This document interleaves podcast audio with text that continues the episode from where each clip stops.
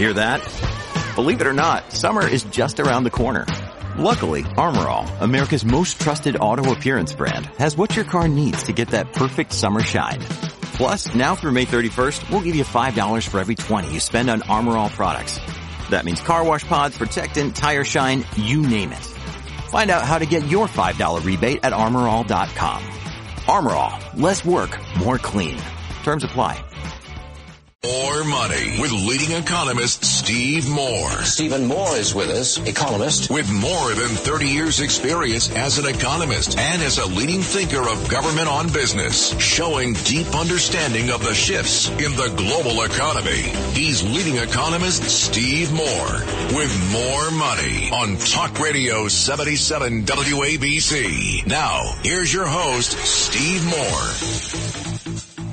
Good afternoon, folks. This is Steve Moore. This is the More Money Show. Thank you so much for tuning in. By the way, it is an absolutely gorgeous day eh, along the East Coast, uh, wherever you are, and um, all the way from North Carolina up to Boston and Maine. We are basically at peak beautiful fall foliage. Where I live in Virginia, it is absolutely gorgeous. It is breathtaking. So get out and see the wonders of our nature. This is the most beautiful, wonderful, scenic country in the world, and we should be so proud to be Americans. And and uh, God has given us an incredible endowment in this spectacular country. Uh, October is really my favorite month. I hate to see October come to an end because it is it is just so beautiful out there. I guess if you're up there in Maine or Boston, some of the really northern states, you may be past peak in terms of the fall foliage, but it is uh, as you move south, it is really, really beautiful out there. So, hope you're having a wonderful afternoon, folks. Thank you for spending an hour with me. I hope you can stay with me for the full hour. We've got a great show this afternoon. Uh, we will talk, as always, about finance, about the economy, about your more money, and a little bit about politics and what's going on. So much to cover today. Um, I want to start with what is going on in the Democratic Party today. Uh, I want to carry on from a conversation I just had with Larry Kudlow on the Kudlow show. Uh, so proud to follow him on WBC Talk Radio. But we were, if you weren't listening, we were talking about the fact that there's problems in the Democratic Party today. That party is splintering. You can almost see it like a piece of wood that's been hit with an axe.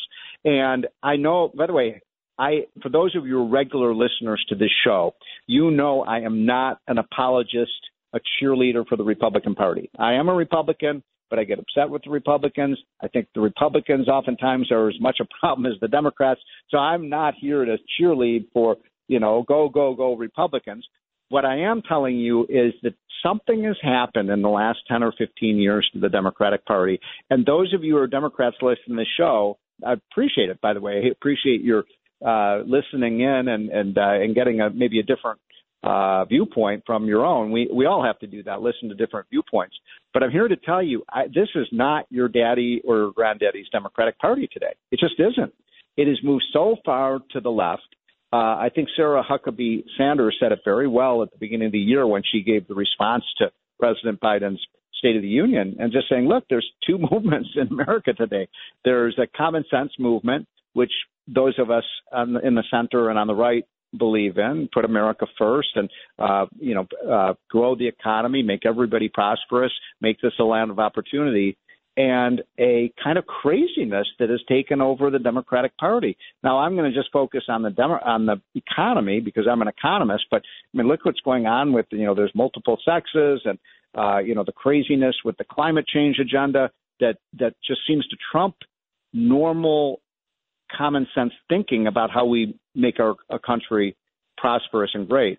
And so, a good example of this, by the way, is what's happened with the uh, with the climate change movement, which has become, I, I think, more. You know, there was a headline in the New York Times this week uh, that said, "Oh, gee, this is so terrible that we've had these attacks on Israel because it's going to disrupt our our climate change agenda."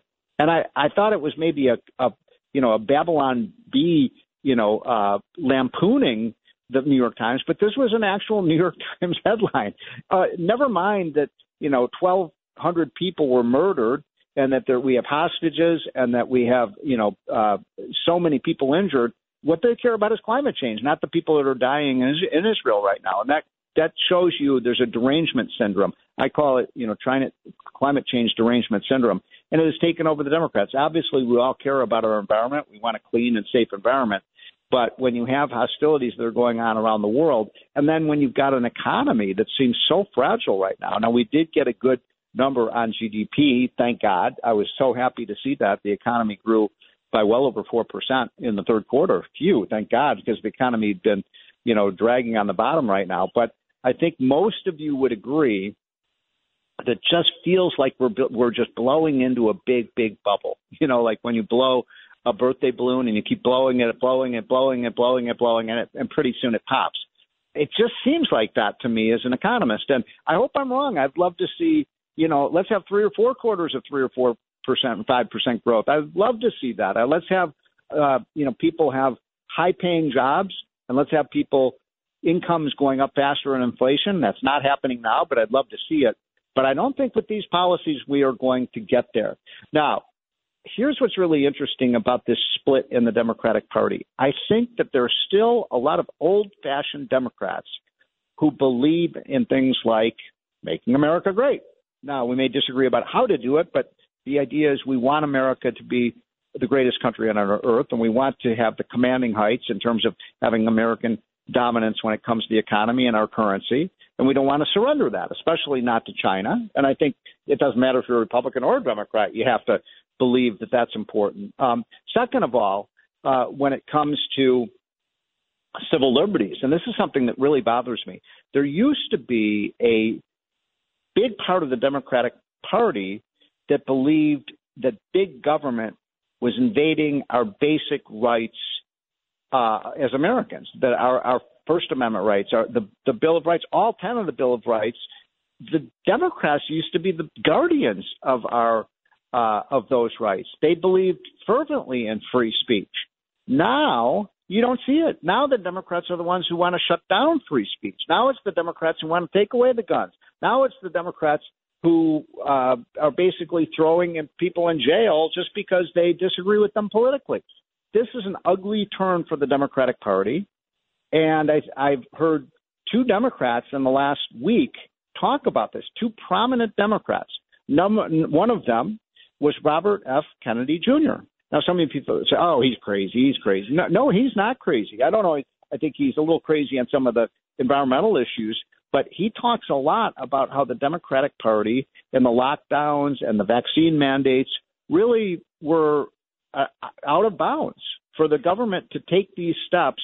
They were trampling on the Constitution, and he talked about the Constitution at this speech that he gave at the Daily um, Wire, and it was amazing. It was amazing to see a Democrat saying, My party doesn't believe in these things anymore. He didn't go so far as to say, you know, this is not the party of my uncle, John F. Kennedy, but he came pretty close to saying that. And so you've got the RFK movement. Then you've got uh, Tulsi Gabbard, who was a Democrat uh, uh, from Hawaii. You know her. She ran for president in 2020. Uh, um, and she was um, very, vilified by Democrats. And her line at this speech that she gave at the um, David Horowitz Freedom Conference was, "The Democratic Party has left me. They don't believe in the ideas that they once did. They don't believe in civil rights. They don't. They don't believe in a colorblind society. They believe that race should trump everything." Uh, and so I just see more and more Democrats starting to say, you know, I've been a lifelong Democrat but there's something going wrong with my party. And it, you, you know, you can do that. You can do that, folks. Just because you voted Democrat all your life doesn't mean you have to follow these people over a cliff or let them take our economy over the cliff. Now, a couple of other quick points I want to make, and we're going to talk more about this later in the show. But I want to talk about what's really happening with energy policy in the United States. What's really happening. I'm going to tell you the truth because you're not going to get the truth from the New York Times or the Washington Post or CNN or so many of the networks. Which the the narrative that you're being told is that the world is moving towards a uh, towards a uh, uh, a green energy transition. I don't know if you've heard this term. They, they the left loves to talk about the energy transition as if oh we're shutting down all our nuclear plants and our oil and gas plants and we're not going to have any more coal and everybody's in the world is moving towards um, away from oil and gas, especially, and they're moving towards windmills and solar panels and battery factories. It ain't happening. It ain't happening. In 2023, this year that we are 10 months into this year, so it's coming to a close more quickly than you think. Um, this year, the world is using more fossil fuels than any other time in the history of the world. Does that sound like a transition to green energy? Meanwhile, big piece in the um, in the Wall Street Journal this week that major wind and solar uh, producers are losing big time money. And by the way, we've given these wind and solar producers and the battery uh, makers $400 billion of federal money, and they're still going bankrupt. Uh, another story about Ford um, basically saying, hmm, it doesn't look like these EV cars are se- selling very well, and they're going to discontinue one of their lines. Um, another big story uh, Exxon and Chevron in the last two weeks have done blockbuster 110 billion, not 110 million, 110 billion dollars of buying massive oil fields uh, for development in the Permian Basin, and which is in Texas and Oklahoma. And that's an amazing thing. If if if they really believed that the world was turning away from oil and gas, do you think they'd spend 110 billion dollars on it? So I'm here to tell you, oil and gas and coal are here to stay. I think we've reached peak nuttiness on green energy, and that's a good thing because these we're not going to be able to provide enough power for a 25 trillion dollar economy with windmills. We're just not going to be able to do it. And the rest of the world understands that. Donald Trump understands that. Tulsi Gabbard understands that. Uh, I don't think that the Democrats running the party right now, including the guy in the White House, understand that at all. That's the reason we have to get rid of them. And again, I'm not saying the Republicans are going to be our salvation, but they couldn't be much worse than what we have right now. All right, we'll be right back. This is the More Money Show on WBC Talk Radio. In our next segment, we'll hear our market update from two of the best in the business, Rob, uh, Bob and Ryan Payne. Another day is here, and you're ready for it. What to wear? Check. Breakfast, lunch, and dinner? Check. Planning for what's next and how to save for it? That's where Bank of America can help.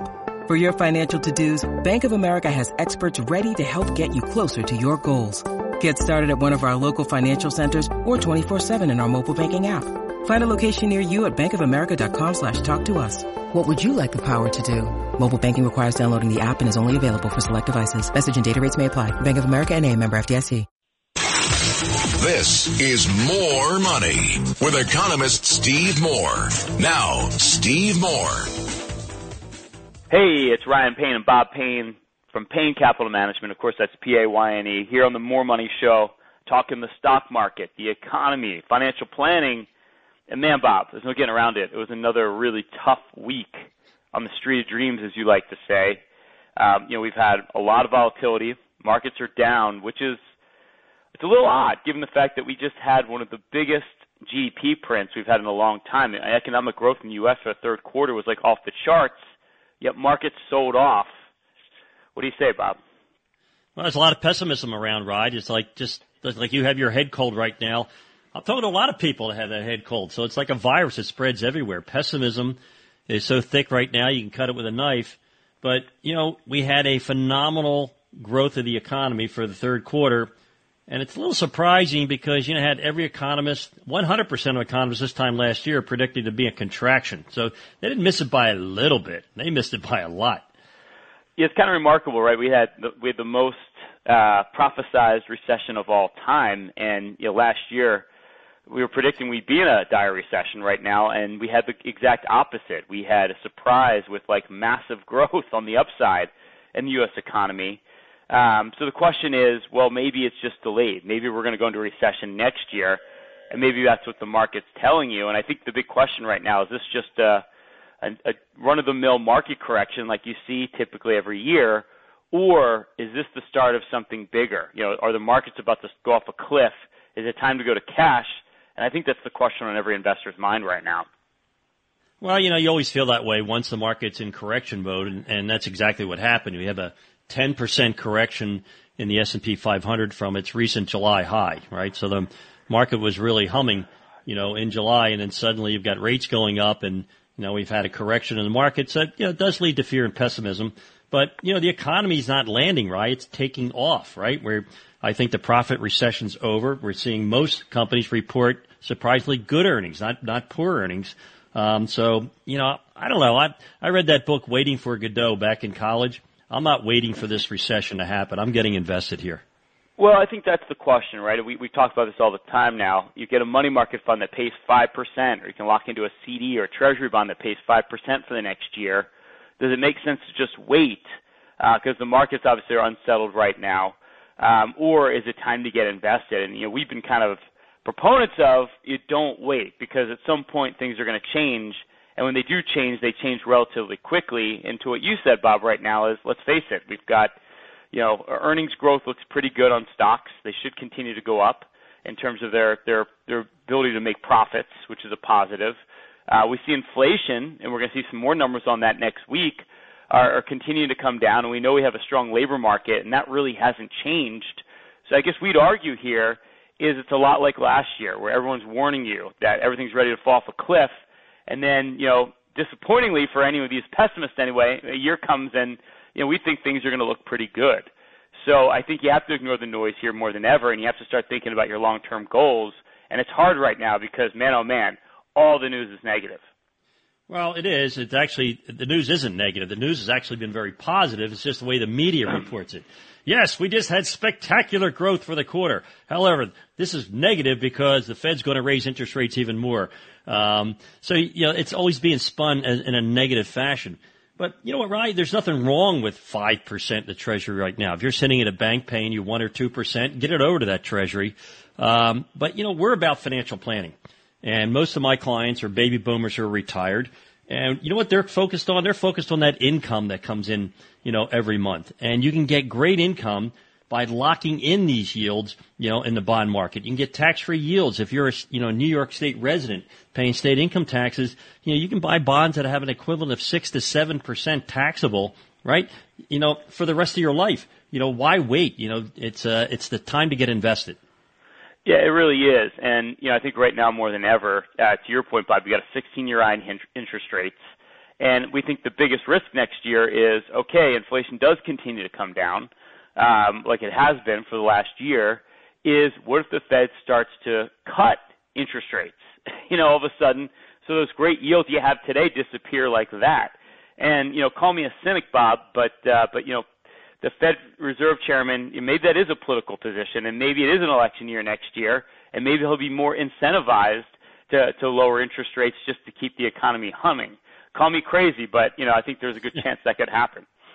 Yeah, I think that's the important thing to remember. You know, we hear so much about the Federal Reserve and the Federal Reserve Chairman Jerome Powell, but you know, if you go through history, the Federal Reserve is not a leading indicator. They're a lagging indicator, right? They don't make the direction of interest rates. They follow the direction of interest rates. So, you know, it's not so much they're dictating what's going on here. And, and, you know, if you look at inflation, uh, it's moderating, right? I mean, it's still going up, right? But it's not going up at 9% like it was a year ago.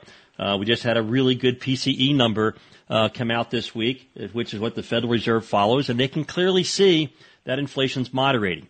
And it's just like everything else. It's going to go down, you know, slowly, but then suddenly. And if you're sitting in cash, you're not invested. You're waiting to invest. And I say don't wait. You know, the opportunities are there. You know, the lower the price, the better the expected return. Yeah, and meanwhile, again, if you have a hot labor market like we do right now, where there's plenty of jobs, you know, those jobless claims have been relatively low. There's tons of jobs openings. It's very hard to go into recession when you have full employment.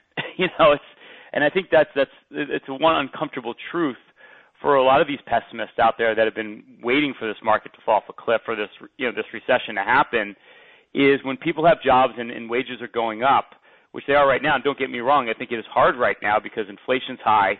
People do feel squeezed. But the bottom line is it's very hard when you have this, you know, low of unemployment or this high employment right now for, for the economy to fall off a cliff. So you really have to start thinking about the future, where the puck is going, as the old Wayne Gretzky quote goes. And, you know, if you look at it again, we've got inflation coming down, we've got a strong labor market, we have earnings going up. That's a recipe for probably good things to happen, not bad things over the next 12 months. So it's time to get your plan in place. You know, don't wait. You know what I always say, Rye? Don't listen to the noise. Ignore the noise. Follow the data, right? The data is there's lots of jobs openings and jobless claims are dropping, right? So people are working and you know, meanwhile, the economy is accelerating. It's not landing, right? It's taking off. And when you have companies making more money, you know what they do? They hire more people. So the employment number is going to continue. You know, the unemployment number is going to stay low. And again, you know, don't don't listen to what the Fed's telling you. They're they're a lagging indicator. They're going to over tighten. They're going to miss it. Meanwhile, corporate profits are going up, and corporate profits, last I checked, they're the uh, you know they're they're the lifeblood of stocks. Yeah. So if you're thinking to yourself right now, okay, Bob, Ryan, we get it. Your your your positive attitude, maybe it's too much, but we get the world's not going to end very often.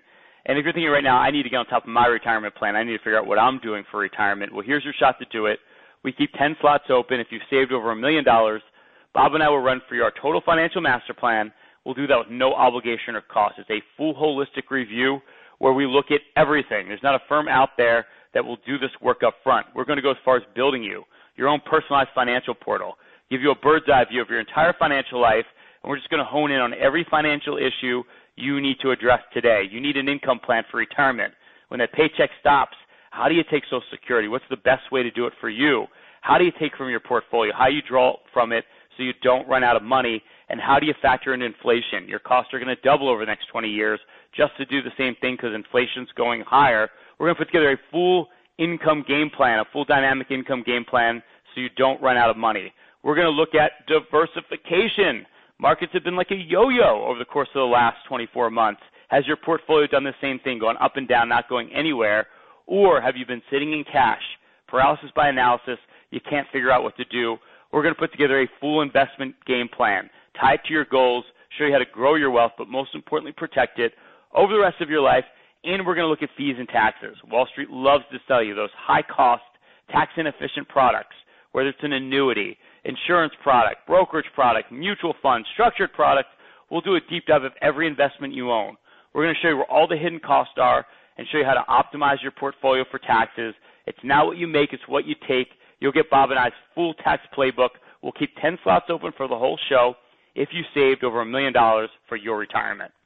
All you have to do is text or call 844-752-6692. That's 844-752-6692 or just simply call 844-PLAN NYC. That's 844-PLAN NYC. If you're one of our next 10 callers, you've saved over a million dollars for your retirement. Our team of financial advisors and certified financial planners will help you to create your own unique total financial master plan.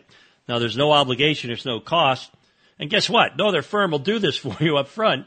All you have to do is be one of our next 10 callers and call 844-752-6692. That's 844-752-6692 or just simply call 844-PLAN NYC. That's 844-PLAN NYC.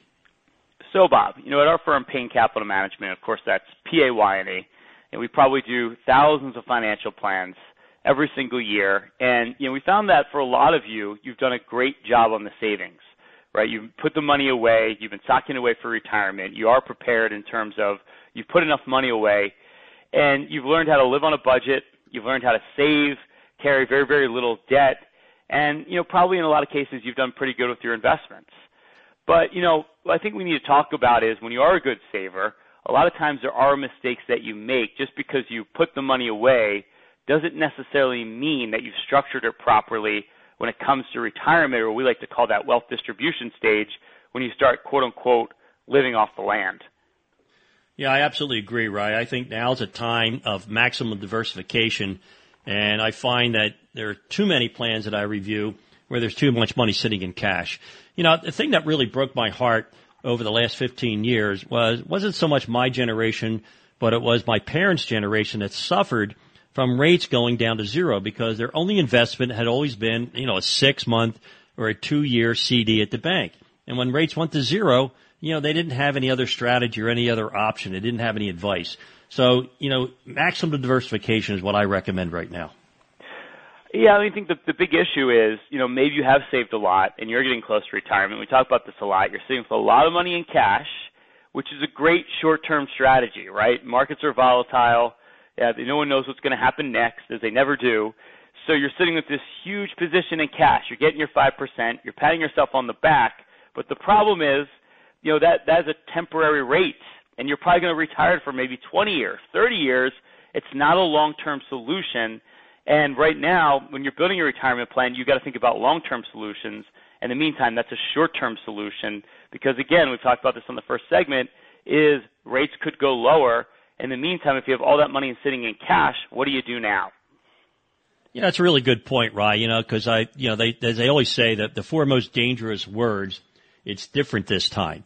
So now you're able to get five and a half percent, but you know, the one year uh, return on a treasury on average is under three percent, right? The average yield is three, not five, not five and a half. So this is a time of opportunity to take advantage of to lock in that yield right? If that's a good yield for you, you know, why have it only for three months or six months on, on it because you might be able to get one tenth of a percent greater.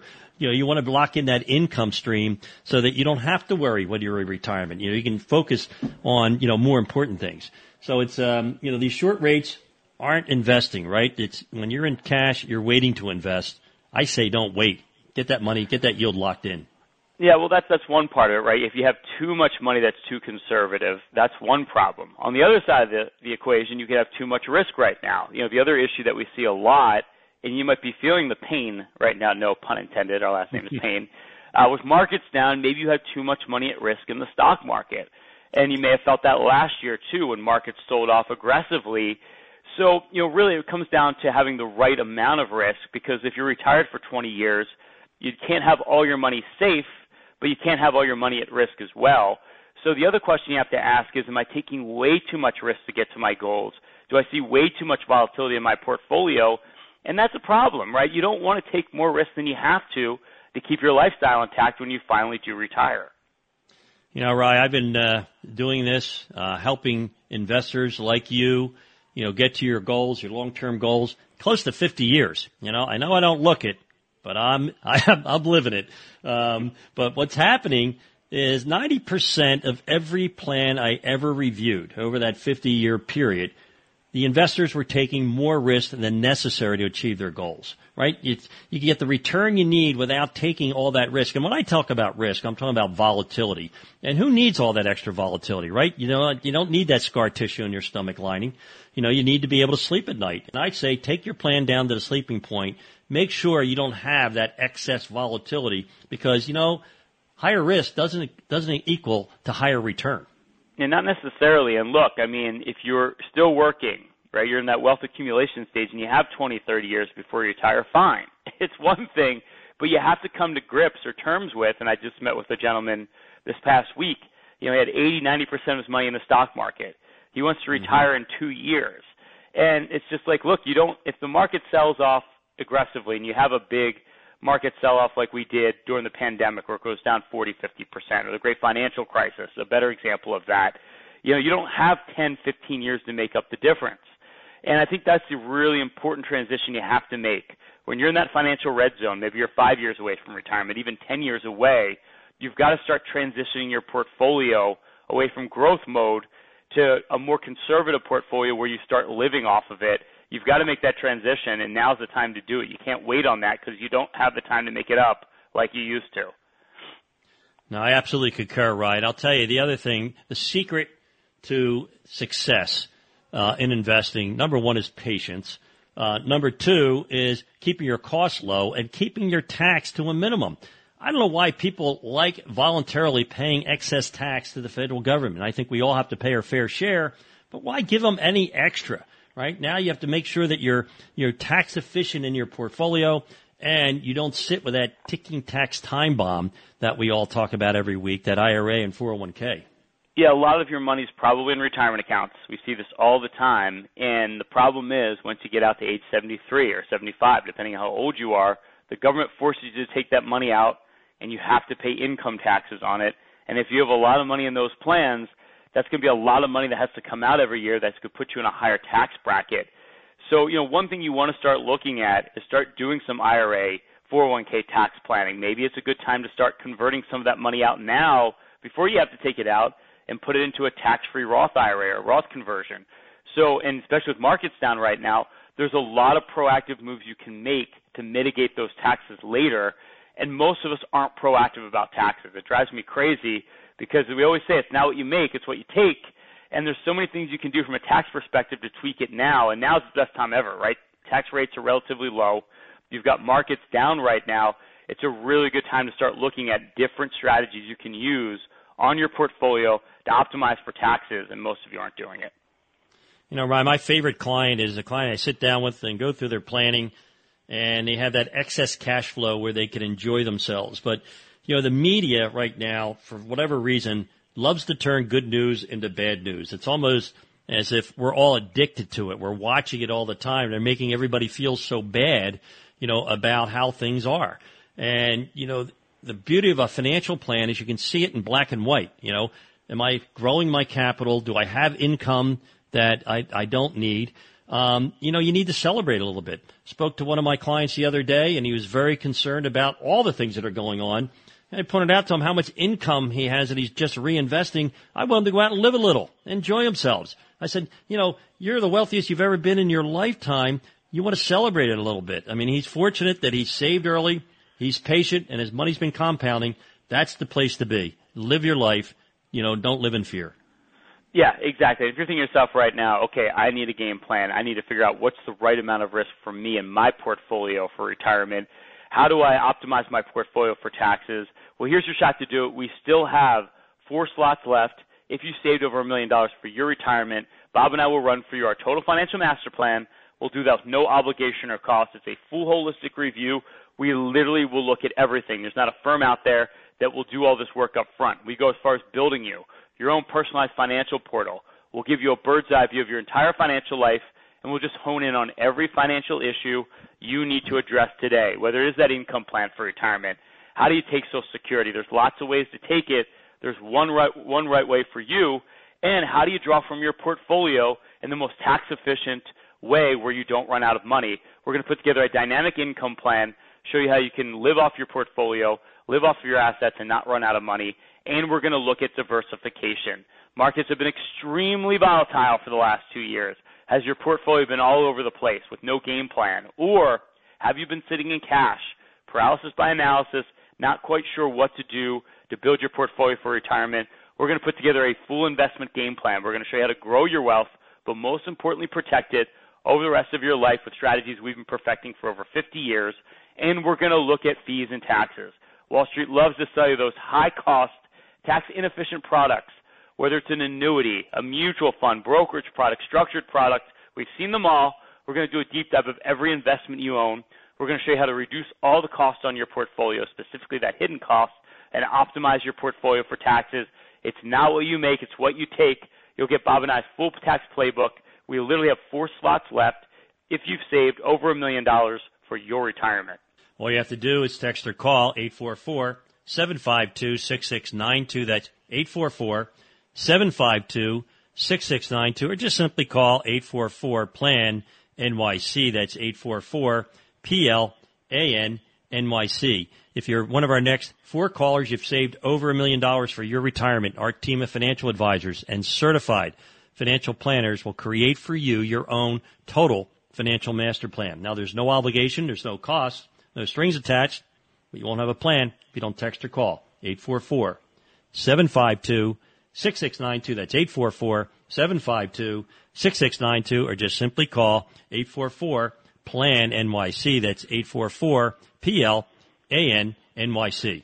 Hey, if you want to learn more about myself and Bob and our firm, Payne Capital Management, of course that's P A Y N E, simply go to bebullish.com. That's bebullish.com. Stay tuned. We got more, more money coming your way. It's more money with leading economist Steve Moore. Now, here's your host, Steve Moore. Welcome back, folks. I hope you are having a wonderful, wonderful weekend. As I said at the beginning of the show, it is beautiful weather all up and down the East Coast. One of the prettiest days we've had in uh, Washington, D.C., and Virginia, and Maryland, and Pennsylvania, and I was looking at the weather in New York. It is absolutely per- picture perfect. So get out after the show is over. I hope you get out and enjoy this incredible, um, beautiful, beautiful country we have. Uh, now I wanted to turn to two of my guests to kind of make sense of what's going on with the economy, what's going on with with the uh, with the car industry um, because the left is all in on these EVs, and yet everything I'm hearing is that people aren't buying them. Uh, so I thought I would bring in my friend Brent Wood, who is uh, runs the uh, Colorado Auto Dealers Association in the great state of Colorado, and my colleague and friend E.J. Antoni, who's one of the top economists in the country. He is the one of the major economists at the Heritage Foundation, also works with me at the Committee to Unleash Prosperity. And let me remind people, if you're not getting our Committee to Unleash Prosperity hotline, uh, which EJ and John Fund and others help write with for me every morning, uh, sign up for that. It's free, folks. Just go to committee to unleash prosperity.com and we will send it to you, the email, uh, five mornings a week. And if you want to be the smartest person in the room, get the hotline. Okay, so gentlemen, thank you so much for joining. Uh, Brent, let me start with you. Uh, what is going on with the? Yeah, you're selling cars there. You're one of the biggest auto uh, dealer, run one of the biggest auto dealers in the state of, of Colorado. Um, but the Biden administration is selling just just sell electric vehicles. But what are you hearing from your customers? Well, you know, I think it's a little misleading right now because year to date EV sales are up, but they're definitely slowing down. I think it's more of a, a product of uh, there's much more inventory this year than there was last mm, year, year over year. Uh, right. But it is definitely starting to decline. So when people come in to your dealerships, um, you know, because here on the East Coast where I live, a lot of the dealerships don't have enough, you know, gas powered cars, and a lot of the people are coming in want, you know, the gas powered cars, and they, you know, they're getting angry that they, you know, they don't, the dealerships are not providing the kind of cars that they want. I don't know if you're seeing that in Colorado. You're a pretty green state there, but uh, you know, there's a lot of skepticism a lot among a lot of consumers and car buyers about electric vehicles. Uh, there is, and I think it, it does matter uh, region by region. Uh, you know, states like Colorado and California uh, are big EV markets. Uh, we are seeing a trend towards uh, hybrids. Actually, is is the swing that we're starting to right. see, where people like right. that flexibility of having gas, right. you know, gas and electric. Yeah, that's what I'm hearing, and I'm seeing that big time. You know, where I live is that people want the hybrids. Do you have enough of those on your lots? We do our brand, you know, Chrysler, Dodge, Jeep, Ram. That's what we're actually heavy in, and uh, they've really gone all in as far as on the hybrids with the uh, Jeep Grand Cherokee, uh, the Jeep uh, Wranglers as well, very popular Colorado vehicles. Um, and we do not have actually uh, full EV vehicles yet. They're coming. Um, they're supposed to be coming. But uh, if you look at uh, some of the things that are going on out there with you know, Ford, uh, you know, the amount of money they've been losing on EV vehicles. It's been a real challenge for uh, for manufacturers profitability wise. I saw recently GM and Honda um, they scrapped their merger uh, as far as yeah, what they were going to do in uh, affordable, uh, you know, making affordable EVs. So a lot of challenges out there financially for the manufacturers, which ultimately passes along to the consumer. And as an affordability point, you know, the, the consumer can only take so much. So uh, that's Brent Wood, who runs the Colorado Auto Dealers Association. I want to turn to EJ Antoni. EJ, we got a big blockbuster GDP report out um, the other day, just a couple of days ago, uh, suggesting the economy is riding high right now. But as I look at those numbers, you know, look, 4.9% uh, growth is a good number no matter how you slice or dice it. But when you look underneath those numbers, boy, it just seems to me like we've got a bit of a bubble economy right now with so much consumer debt and federal debt really driving the economy. Steve, I think you're absolutely right. And, and a testament to that is the fact that no matter how many of these official government data points come out that say that the economy is doing so well, you continue to have very low numbers when you actually poll individuals. I don't care whether right. it's the approval of the economy or if you're looking at something like consumer sentiment uh, or right. even consumer expectations. And so one of the reasons for that is because the, just just from the way we calculate GDP, you can increase that number without increasing long run sustainable growth. And I think that's what happened in this report. As testament to that, uh, the Federal Reserve Bank of Philadelphia puts out an alternative measure, which they call GDP plus. That came in at only 3.3%. Now, that's not terrible, but it's a far cry from from 4.9%. So what what were the big drivers in, in this report? Well, government was one of them.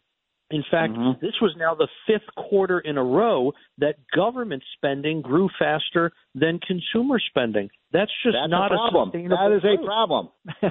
yeah, I mean, we right. cannot have the government growing faster than our private sector, or we're going to be in big trouble. And so you're looking at now what's happening if you look underneath these numbers, EJ, with consumer uh, finances right now. I mean, we've talked in the past on this show about the trillion dollars of credit card debt, which is very worrisome. Are are consumers going more into debt to keep up this high level of spending? That, Steve, that's exactly what's happening, and and we got confirmation of that with yesterday's income and outlays report, which shows that people are continuing to spend more than they're taking in. That was actually the third month in a row where after you adjust for inflation, you find that you find that disposable income is actually dropping for 3 months in a row. This is not a good trend. So people are depleting their savings, they're going into debt in order to keep up their spending habits. This is why we have a trillion dollars in credit card debt in this country right now, wow. despite the fact that the rates on those credit cards are right now at a record high. That's EJ Antoni, who's one of the chief economists at the Heritage Foundation and also with the Committee to Unleash Prosperity. Brent, back to you. Uh, EJ was talking about these the kind of uh, consumer that's feeling a bit squeezed now financially, and I wonder if you're seeing that when the people come into your dealerships are people having to go more with credit uh, because well tell me like what what kind of is the average cost of a car that you're selling these days uh, average cost on a new vehicle uh, is up in that uh, close to you know fifty sixty thousand range. Um, you're looking uh, more uh, probably that thirty thousand range, thirty to thirty five thousand on a pre-owned. Uh, you know to elaborate so on, on, is that, uh, what he touched. On, just, let me make sure. So you're that's for an EV or is that for a traditional gas no tr- car? Tr- traditional vehicle, traditional, and then it's it's even more than that on the EVs.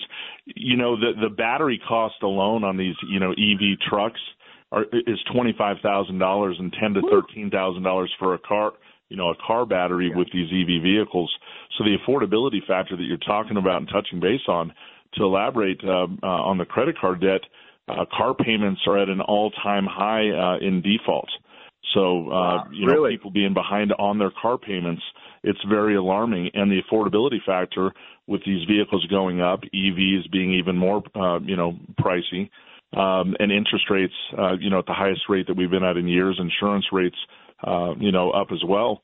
Uh, affordability wise, we're, we're, we're hitting a breaking point.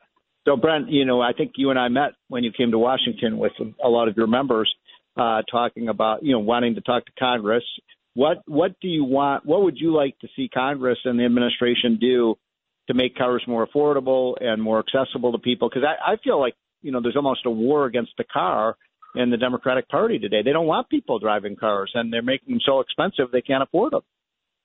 I agree with you, and you know we're all for carbon neutrality. Um, it, it's just an affordability issue for the manufacturer to be able to to make an affordable enough vehicle for the consumer. Uh, you know, next year there's going to be help uh, and assistance as far as uh, uh, federal tax credits that um, are, you know, it looks like we're going to be able to use those at the dealership level, uh, which will help uh, in reducing uh, the consumer's auto payments when they come in to, uh, to purchase their vehicle. You know, close to 90% of people finance or lease vehicles these days.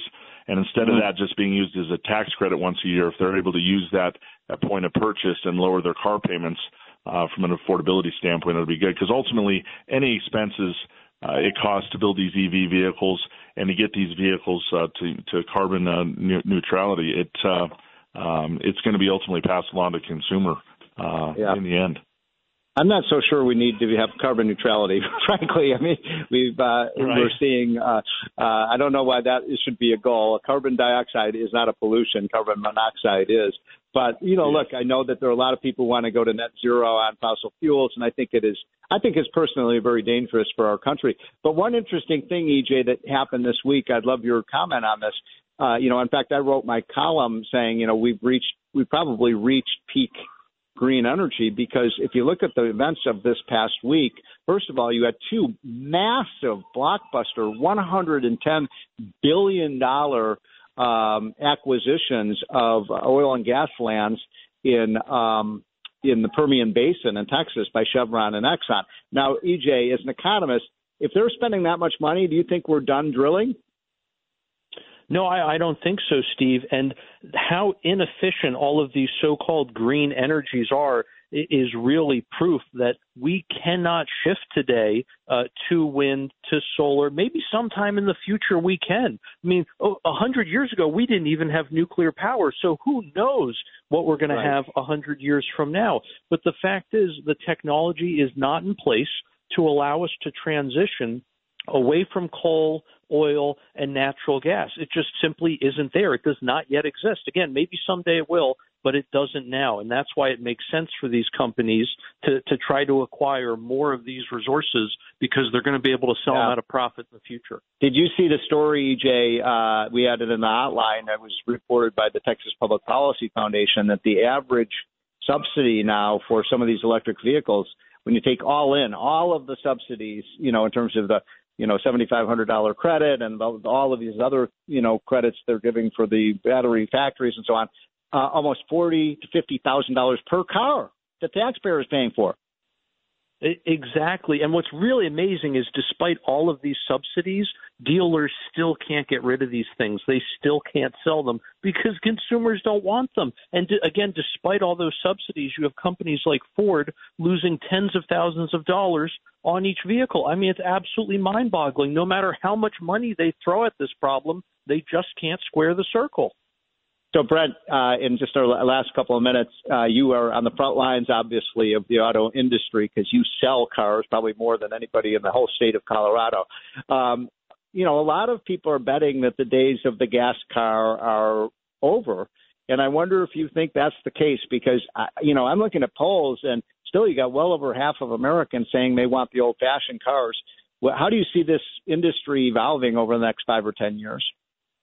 Um, you know, uh, Akio Toyoda came out yesterday, the former CEO of Toyota, and he stated it looks like the, you know, um, it, it just it looks like the, the cart got ahead of the horse. Everybody got excited uh, about it. Right. EVs, first wave of excitement's over. Reality's setting in. The infrastructure is not in place for this. The high cost of production.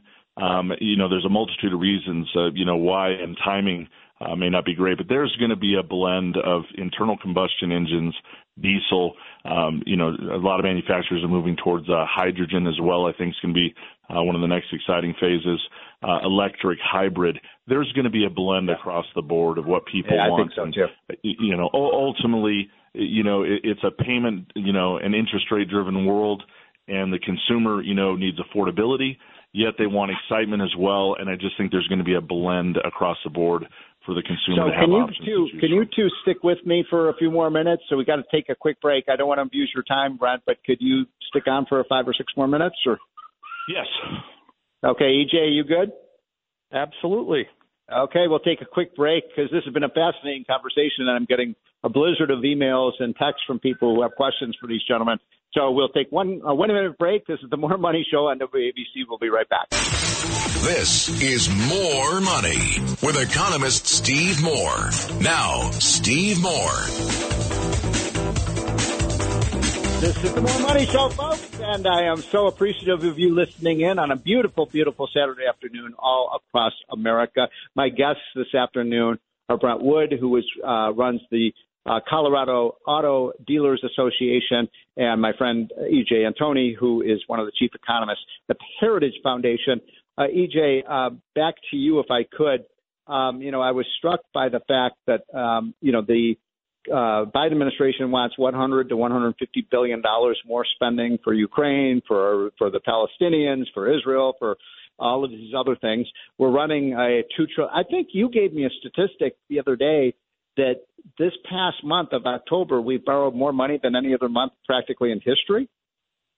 Yeah, Steve, we, we keep hearing about this projection of a $2 trillion deficit That's nonsense. We're going to blow that out of the water. We have just in, in about the first three weeks of this month, we borrowed Yep. five hundred billion dollars. I mean, this, In this three is weeks? absolutely Wait a minute. staggering. Wait a minute. Three in three weeks we borrowed how much? Over five hundred billion dollars. That's more than twice what we borrowed in the entire month of October from the previous year. Oh my God. So this is so here's why I asked you about that. You know, my feeling about this aid package, and I know our listeners have very, very different opinions about this, and I don't know what's right or what's wrong. I'm against more aid. I just think we're going bankrupt as a country. We have to stop being the policemen of the world, in my opinion. But if we do give this aid, EJ, I want two conditions, and I'd love your reaction to this. Number one, I believe if we're going to give now, however big the package is, it should every single penny of that should be paid for by cutting other government spending. What do you say to that? Oh, a- absolutely, Ed. The other the other condition I would love to see tacked on is that these are not gifts; these are loans. You know, we don't have the money to give. Right. So if any money is going to go out the door, it needs to be repaid. Period. End of story. All right. So my second condition is that if there were going, because we all know the reason that Russia was able to go into Ukraine, we know the reason that the Hamas was able to fire these rockets at um, at uh, Israel is because uh, of their uh, petrodollars and their energy industry, which we could have bankrupted if we had kept producing American oil and gas. So I'm saying, look, if we're going to provide give Biden this money, it should be with the condition that we go back to a drill baby drill policy with respect to America's energy.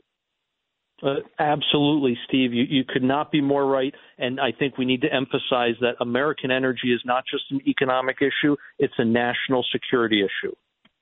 So, Brent, uh, back to you. By the way, do you have any thoughts about this? I mean, I'm just so frustrated about that we're not producing the energy that we have, Brent. We have more. You're in the auto industry. You can't have cars without energy.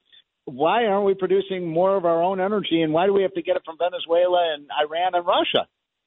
It's that that's a great great question, great point. It's something uh, uh, legislatively needs to get corrected and fixed in our country. So it is very very frustrating. So I mean we don't have the ability. One of our challenges as well with the EV, the cart ahead of the horse, we can't even get enough power into our dealerships to be able to charge. You Oh, my these God. vehicles, the charging stations that they give us. It's uh, oh my God! it- they they just didn't how many charging this all stations? the way through. You, how many cars do you have on your lot? Uh, right now, about uh, 600, and we do a lot of commercial. Uh, we do a lot of commercial uh, vehicles, fleet vehicles as well. So our inventories are pretty high this time of year. And do you sell trucks? Uh, we do a lot of trucks. So, So- uh, how do, do do the EVs work for the trucks? Because trucks are heavier; they are carrying a heavier load. Uh, you know, and I see in California. Yeah, Do that, think that, that's the that's the issue. You know, out in a state like California, where it's you know primarily cars, you know, we're in a state that's you know 80 to 85 percent truck and SUV. Yeah. And these trucks that are pulling horse trailers and so on. You know, the battery capacity, you know, to get these vehicles. Just driving, you know, the component of when the, you know, the weather fluctuations here. We've got our first big snowstorm. I heard all the great weather you were talking about earlier back Oh. I didn't know. Got, we, we have our first big snowstorm coming today, and uh, these vehicles, you know, it's a catch twenty two because when the battery's charged and when it's super hot outside, you run the AC, it drains that battery excessively, and when it's really cold here, it's a big drain on the battery as well, and you're running that heat, and the, the battery capacity is just minimal. And then trying to go up an I seventy up to the mountains there, a truck or a truck pulling something, Yeah. you know, at that weight, we're so far away, and then the Oh. expense to build Yeah. that truck to be able to produce that is so expensive that the affordability wise, we're just we're, we're a long ways away. Well, you know, in California, your your neighbor there in California, out on the west coast, they want to get rid of diesel for car for trucks. I don't even understand how that's even, you know, uh, possible. You know, you're talking about massive trucks with sometimes two ton two ton uh, cargo. How are they going to do that with a with a battery? It, doesn't make sense, and especially for a state that wants to promote EV vehicles out there, then they tell you you can't drive them three days a week because they don't have the power grid to supply enough electricity to the homes for air conditioning and electrical. It just there's a lot that doesn't make sense. And people Yeah. need to, you know, they need to be rational and think this thing through all the way But- through. And the diesel component, like you said, that- it just it doesn't make sense. So, EJ, we're moving into 2024 in a couple of months. We got a good GDP report, but as I said, it feels like we're kind of to use the uh, use the analogy of the automobile. It seems like we're we're driving on fumes right now. Uh, it, I'm, I'm worried about the economy. I'm just worried that we're built up a big bubble, and I don't want it to burst, but it feels like it's going to. It, it certainly does, Steve. And again, going back to this GDP report, there's a lot of evidence in that. All, literally, all of the investment growth that we saw, it wasn't new uh, machines, it wasn't new factories, it was simply a buildup of inventories. And while that mm-hmm. adds to GDP today, when those inventories are sold off in the coming quarters, guess what? That's going to subtract from GDP then. So all you did was essentially front load uh, that that GDP quote unquote growth. It, it's yeah. not actually long. Why, it's not yeah. sustainable. I think that's why you know you still see these polls. Seventy percent of Americans think the economy is headed in the wrong direction. They know there's something fundamentally wrong with what we're doing. But I'll have to tell you guys, you know, when I saw Trump uh, about three weeks ago, I asked him how fast could you fix the economy. He said, "Give me six months." So I think there may may be a savior on the horizon. By the way, Brent, next time you're in D.C., I want to go to Filomena's with you again. That, that was fantastic. It's one of our favorites. All right, gentlemen, thanks so much uh, uh, for, on a Saturday afternoon. That's EJ Antoni uh, and uh, and Brent uh, Wood. Thanks so much for joining, folks. I hope you have a wonderful weekend. This is the Moore Money Show on WABC.